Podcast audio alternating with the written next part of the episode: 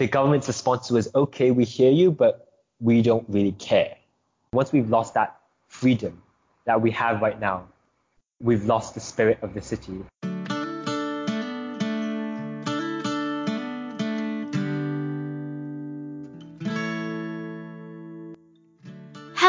Welcome to another episode of Worldviews. My name's Thenu and I'm your host. Today I'll be talking to one of my dear friends, Max Lim, who is currently amongst the protests in Hong Kong. From those of you who have listened from the beginning of the series, you would know that most of these conversations I've recorded have been quite spontaneous. This one's going to be a little bit different because I will admit I did plan this one. The reason for it is that I believe what Max has to share is quite relevant to the current state of global affairs. Max is a medical student in Hong Kong, and a couple of weeks ago I was chatting to him and realized that he was still studying for his exams in the midst of all the political turmoil that we're seeing on our screens here in Australia. I'm sure you are no stranger to images of tear gas and chaos on your screens at the moment coming straight to us from Hong Kong. I really wanted to know what the feeling was on the ground, and I thought it would be cool for everyone else to as well. So, without further ado, here's Max. I'm asking him what this is all about, how it started, and where he sees it going.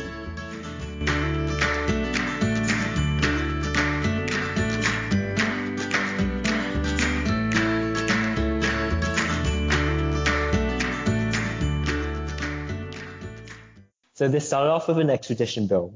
So I think the pretext is that the government has tried to push through a lot of controversial bills in the past. Someone committed an offense. Uh, this guy killed his girlfriend in uh, Taiwan. So he was being looked, uh, he, he, he, was wanted for by the Chinese authorities, but he was actually Hong Konger. So he came back to Hong Kong. And so the Hong Kong authorities wanted to arrest him and charge him for his crimes in Taiwan. But Hong Kong does not have an extradition agreement with Taiwan for obvious reasons. Now, the government's proposal to all of this was to change the extradition agreement so that you could extradite them anywhere.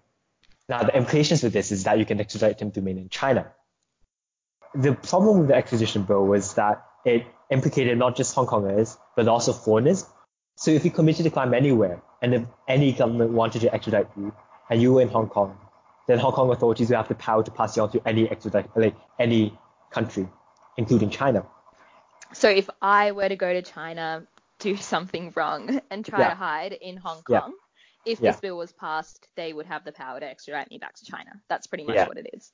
Yeah, right. and the problem is doing business in China and the way Chinese culture works, invariably there's still a lot of corruption in China, and that's just the way the situation works. And uh, a lot of these Western businesses, they base themselves in Hong Kong so as to give them that kind of degree of security from mainland China. So a lot of shady deals that they have to do in China. And obviously they came to Hong Kong as a safe haven. However, with this extradition bill, Hong Kong is no longer a safe haven. And so this got even the businesses worried. And if you don't, Hong Kong, the, the whole point of Hong Kong is that it's a business trading hub. It, the only thing keeping Hong Kong or making Hong Kong as relevant as it, as it is today to the world is that it's a financial hub, it's an economic hub, because without that, it's really got nothing else. Because the Hong Kong, Hong Kong is a free port, right? The whole point of the government as a laissez-faire economy is to encourage business. The whole point of the government is to make as much regu- well, uh, make regulations so far, the, make regulations that go far enough to protect businesses and no more. That's the whole point of the government in laissez-faire economy, and that's always been the model for Hong Kong. So even this bill spooked the bottom line of Hong Kong, which is the businesses, the big banks, the big corporations. And I think that was the thing which made this bill so, this extradition bill so relevant um, in Hong Kong, why it got such a big response. Could you explain to me the progression from the extradition bill to a full blown protest? I think uh, there's partly the bill which spooked a lot of people, but at that point it was just spook that, that it was just fear. It's fear of what it could become. And one of the main reasons why it morphed into something as crazy as it is right now in Hong Kong is because of the way the government handled it, which kind of gave the people in Hong Kong this feeling that the government didn't really respond to or care about what the people felt. And let me explain this. So there was a million people who went out on the streets to protest. A million people. These, remember, the protests right at the start, protests way before, before June of this year, it's just three months ago, they were all peaceful. Like, absolutely peaceful. Like, big banks, even mainland Chinese banks, they were open for business when there were a million people on the streets. These, this was all approved, all by the government. Uh, the police was there. People went against the police. People were actually quite happy about the police then in June. It wasn't their fault. It was just the government's fault, right? So a million people were on the streets and this was so, such a huge turnout because you had the elderly coming out.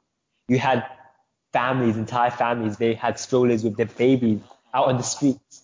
This was a huge, huge monumental uh, protest. Like this is like a seventh of the population on the streets. And what did the government say or respond afterwards? The government's response was, okay, we hear you, but we don't really care. And that pissed a lot of people off. So the reason why the government was so brash in saying, okay, yeah, yeah, you protested on the streets, yeah, but we're still going to push it through anyways, because they had absolute confidence that the bill would pass in, in, in, in LegCo in the parliament. Absolute confidence, like they would definitely pass it.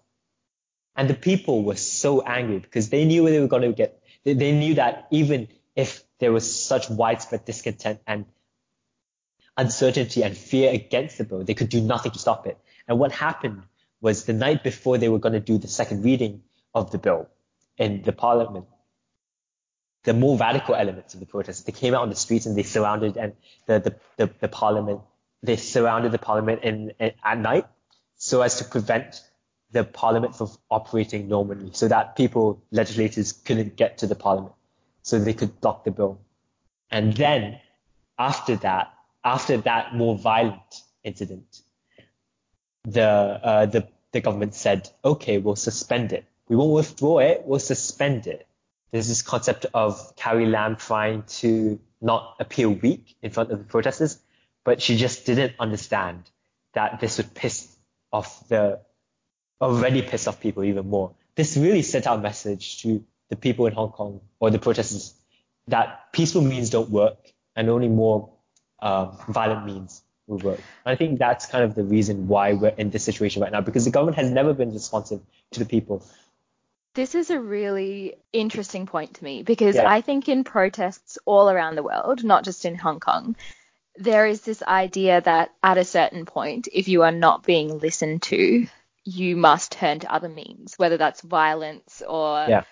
Uh, some other form of protest so that people start to actually hear you. I mean, I can sort of see it happening with the climate change protests now as well, right? In the case of Hong Kong, from what you are seeing on the ground over there, yeah. has that actually been working? Is violence actually the answer? I think it's brought about a lot of responses and a lot of change that wouldn't have happened if violence didn't happen. It's brought about a lot of discussion, a lot of soul searching about what Hong Kong means with China. I think it's it's brought about a different response. I can't say that if they had simply stayed with peaceful means that it wouldn't have brought about response, but I think it's brought about a different, more kind of agitated response it seems that things are becoming a little bit irrational. With the violence, you see looting on the streets, whether they be Chinese banks or even uh, Starbucks, which okay. is the epitome of Western US culture. So, to, to in the lens of Australian media, anyway, there okay. seems to be a lot of confusion okay. of, of no actual direction of this protest. Keep in mind that only Starbucks was targeted. McDonald's was open. None of them were looted. It was only Starbucks, in fact. Like literally, there was very specific targeting of what when you say looting. It wasn't looting. I don't think people were stealing. I'm not sure about this. I, I don't quote me on this, but uh, I think the the point was more to destroy and to send a message. I think with those, it was not against. It's not against westernization because, as I said, there was only Starbucks. McDonald's wasn't affected. Burger King wasn't affected. Shake Shack wasn't affected um, the big um, uh, what what other businesses are there in Hong Kong? Um, uh, um, none of the other businesses was targeted. They were targeted Starbucks, in fact, specifically because uh, it's being operated by a huge local conglomerate in Hong Kong. under a franchise operation. And the daughter of this multi-billion industry, of this multi-billionaire family, went over to uh, the UNHRC, the UN Human Rights Council, and basically spoke out against the protest cause. I don't really remember what he said, but she basically denounced the protest and said that the protests were getting out of control, were depriving her of the freedoms, whatever. I won't comment on whether she had a point or not. All I will say is that she managed to antagonize a lot of the protesters. And that's why they were targeting Starbucks. That's why they were targeting a lot of other local brands in Hong Kong too, not just Starbucks. So it wasn't the Starbucks brand per se. It was more so that it was being run by uh, uh, by this company called Maxim's. Right. Which that is makes a lot see, more sense. yeah, which which is why you would see wide scale, uh, uh, widespread like a destruction of Starbucks, but McDonald's next doors they were untouched. And So this- this is fundamentally a pro-democracy movement. as you know, protests never come about as pro-democracy protests. They never come about. People don't suddenly go on the streets and say, we want democracy. It's always a reactive nature. They react against something. So first of all, there was the extradition bill and that was fine, but the government completely mismanaged it. They didn't respond to any, they didn't even provide any response. They just kept on saying, okay, we'll do whatever we want to do. And it just felt as though they were so out of touch with what the general public was thinking. Even if a million people were on the streets and two million people were on the streets afterwards, there was a, another protest where two million people were on the streets. The government, there, there was not much response. There was not much, it, it just felt like there was a lack of leadership of wanting to take control and to really make the situation right. And there was that. And there was just, it just started escalating. People starting to throw Molotov uh, cocktail, uh, yeah, Molotov cocktails, uh, the Molotov bombs, those um, petrol bombs and whatever. It got violent. Uh, they desecrated the the Chinese emblem. This was morphing into something which was just against Chinese influence, against Hong Kong government. Uh, forgive me, I might be a little bit naive about this, but isn't that pro-democracy? What is the difference between being anti-government in this particular case and pro democracy? Let me put it this way: if Carrie Lam stepped down tomorrow and someone who people felt truly represented the Hong Kong people came out and directly addressed not all, but some of the major demands that they were asking for, the protest would stop immediately. This is Right. a political issue. So. It's not. Okay. It's not. People aren't going on the streets because of democracy. It's more because of the lackluster response from the government. Oh, obviously, this might be my pers- perception, and I think it's morphing into something a bit more insidious now. I think people are asking for democracy, direct democracy. Obviously, it's one of the five demands, but if people prioritize two demands that they really, really wanted to see happen, they were basically accountability. First of all, to withdraw and suspend the uh, withdraw the extradition bill, and second of all was to establish a commission of inquiry into the recent unrest, especially police brutality, which I'll get onto now. So right until this point, there were a lot of protests, but people were against the police, right?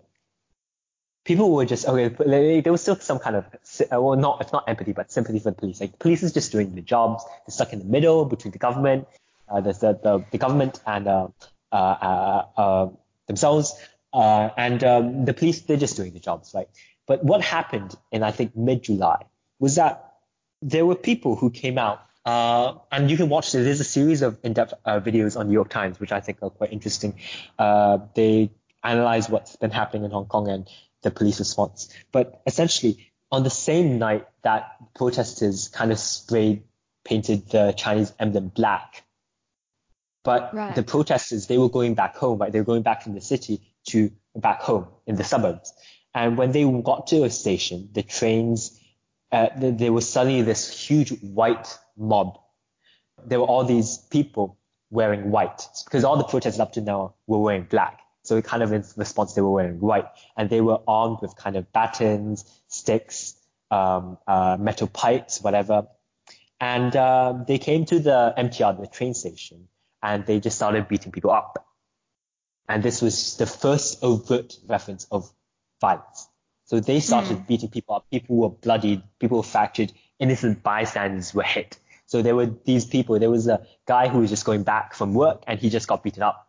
He was saying, mercy, please don't hit me. And they didn't care. They just kept on hitting me. And the police didn't arrive until I think half an hour to 45 minutes afterwards. And their response Wow. was, oh, you were destroying the stuff, humiliating the, the Chinese emblem on the other side of town. And because we were tied up with stuff over there, we couldn't get there in time. And the police just kind of arrested the protesters for kind of uh, rioting or being in an unauthorized gathering. Do you see a parallel being drawn with the events in the later 20th century in Tiananmen Square? I know a lot of comparisons are being thrown around, but in your opinion, would you say that the same sort of thing is happening? Peaceful protests are being counteracted with violence. No, I don't think so because I think in Hong Kong it's been much more, much more as a result of political governmental mismanagement, which means that if you manage the government right, I think people would be relatively more content. Do you then think that China has the power to come in and silence all of this? I have no doubt in my mind that China would resort to this if they really wanted to. That's all I can say. Can I ask Yeah. you a really candid question?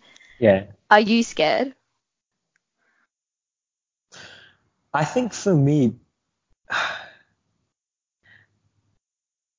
I think for me, fear is not something that's good. I feel like a lot of people have been fearful, especially normal Hong Kongers in Hong Kong.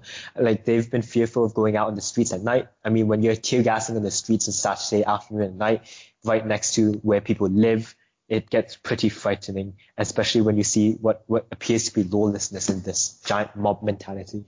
But I think fear isn't the way to deal with it because when you resort to fear, you lose reason and you lose lo- you lose logic and you kind of resort back to violence. And when you have to pick between order and lack of order, then you support the government. And that's the way the government's trying to frame it. But people aren't against order. People want order in Hong Kong. They're very much lawful citizens. But it's kind of that discontent against the government. And I think if we get let fear if we let fear we shouldn't feel freer because we are in a free society. And once we've lost that freedom that we have right now in Hong Kong, then I feel like we've lost the spirit of the city. Because if you aren't free in Hong Kong, then why are you here? What does it mean to stay in Hong Kong anymore? If it's just fear of this, fear of that, fear of being beaten up by the police or by protesters or whatever. How do you go about living your daily life? You're a medical student. Mm. How are you doing your exams? No, no. I think the thing about this is so interesting. It's like if you live, if you're not directly affected by it, it almost seems as though things are as normal. So I live in a relatively peaceful part of Hong Kong where there haven't been quite large scale protests. And it's almost as if there's nothing happening. Really. So it normally happens at the weekends, right? So after Sunday night, when things calm down, then the night crew get to work. They repair broken stuff. They repair the MTR and Monday morning starts as though nothing's happened. What is the feeling on the ground now? For you personally, where do you see these protests heading and how can it be resolved? I think what scares me the most is the lack of reason and the lack of logic that that has increasingly become because it's it's tough to say this. There's a lack of logic, lack of reason, and lack of like measured discussion because this is what the government always says. They say they want to. They always say, well, we should. We're anti-violence. We want reason. We want to discuss normally. These protests have gone way out of hand. Uh, a lot of the things that you mentioned, like Starbucks being vandalized, of that was a result of of of the mask law because it just felt as because that was just another inappropriate policy decision because it didn't manage to reduce violence. If your goal was to pacify and to reduce violence, it was counterproductive because people went on the streets because they were frustrated and they were defiant against the government. They were defiant Mm. against that law. So they came out and they it was just an excuse. Well not an excuse, but like a like a reason slash excuse to kind of vent the discontent. And what better way to vent your discontent against China? But by equating reason and logic and um, and non-violence with the government, which is what the government's trying to do because they're trying to portray themselves as the harbingers of peace and order against something which is anarcho, something where there's no order, there's no reason. It's kind of drawing a fine line because it's become black and white. When I ask for reason and and and logic and calm, measured discussion, it doesn't mean I'm pro-government. This kind of black and white feeling now, where you're either with us or you're not with us. And with that, there is really no scope for discussion. There's no really scope for nuance. It's either you're with us, you support us, or you don't support us. And I think that's what I'm scared about the most. What are your predictions on where Hong Kong will be, let's say, in the next year or so? I don't. Uh, uh, uh I don't know what's gonna happen. I don't think anyone knows because it's all to um, it's all to China, right? Because if China has a vision for Hong Kong, then most likely the people in Hong Kong, the pro-Chinese China lobby in Hong Kong, they're gonna follow suit. So nobody know. I think the wild card is China. People don't know what China wants, uh, and the Hong Kong government is very much dependent on the mainland Chinese government, as they would normally be. So nobody knows where it will happen. I think the worst case scenario is that we end up with increasing violence but I think a more likely scenario is that it's going to be endemic, such as like what's happening in uh, Spain and Barcelona right now, where there's not really a solution. People go on the streets, but you just keep on doing the things that you're doing, and hopefully right. things will be fine.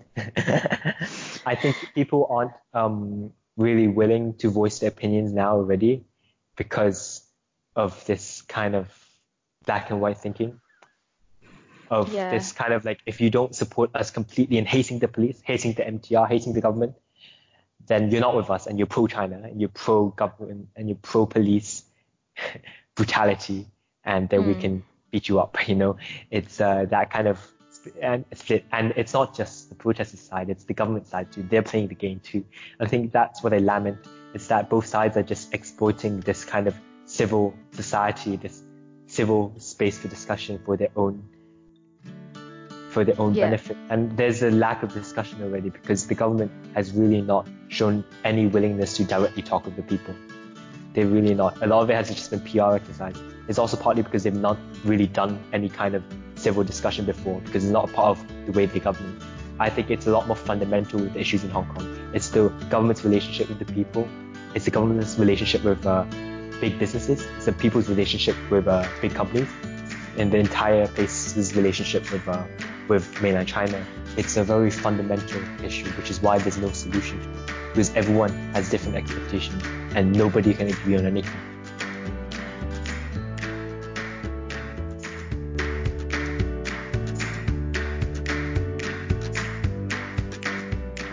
Thank you for listening to another episode of Worldviews, podcast that aims to break down pre existing stereotypes about humans around the world. We'd love to hear from you if you have any thoughts at all. So jump on our Instagram, worldviews underscore podcast, to let us know your thoughts. Otherwise, I really hope you enjoyed this episode, and we'll see you next time. Lots of love.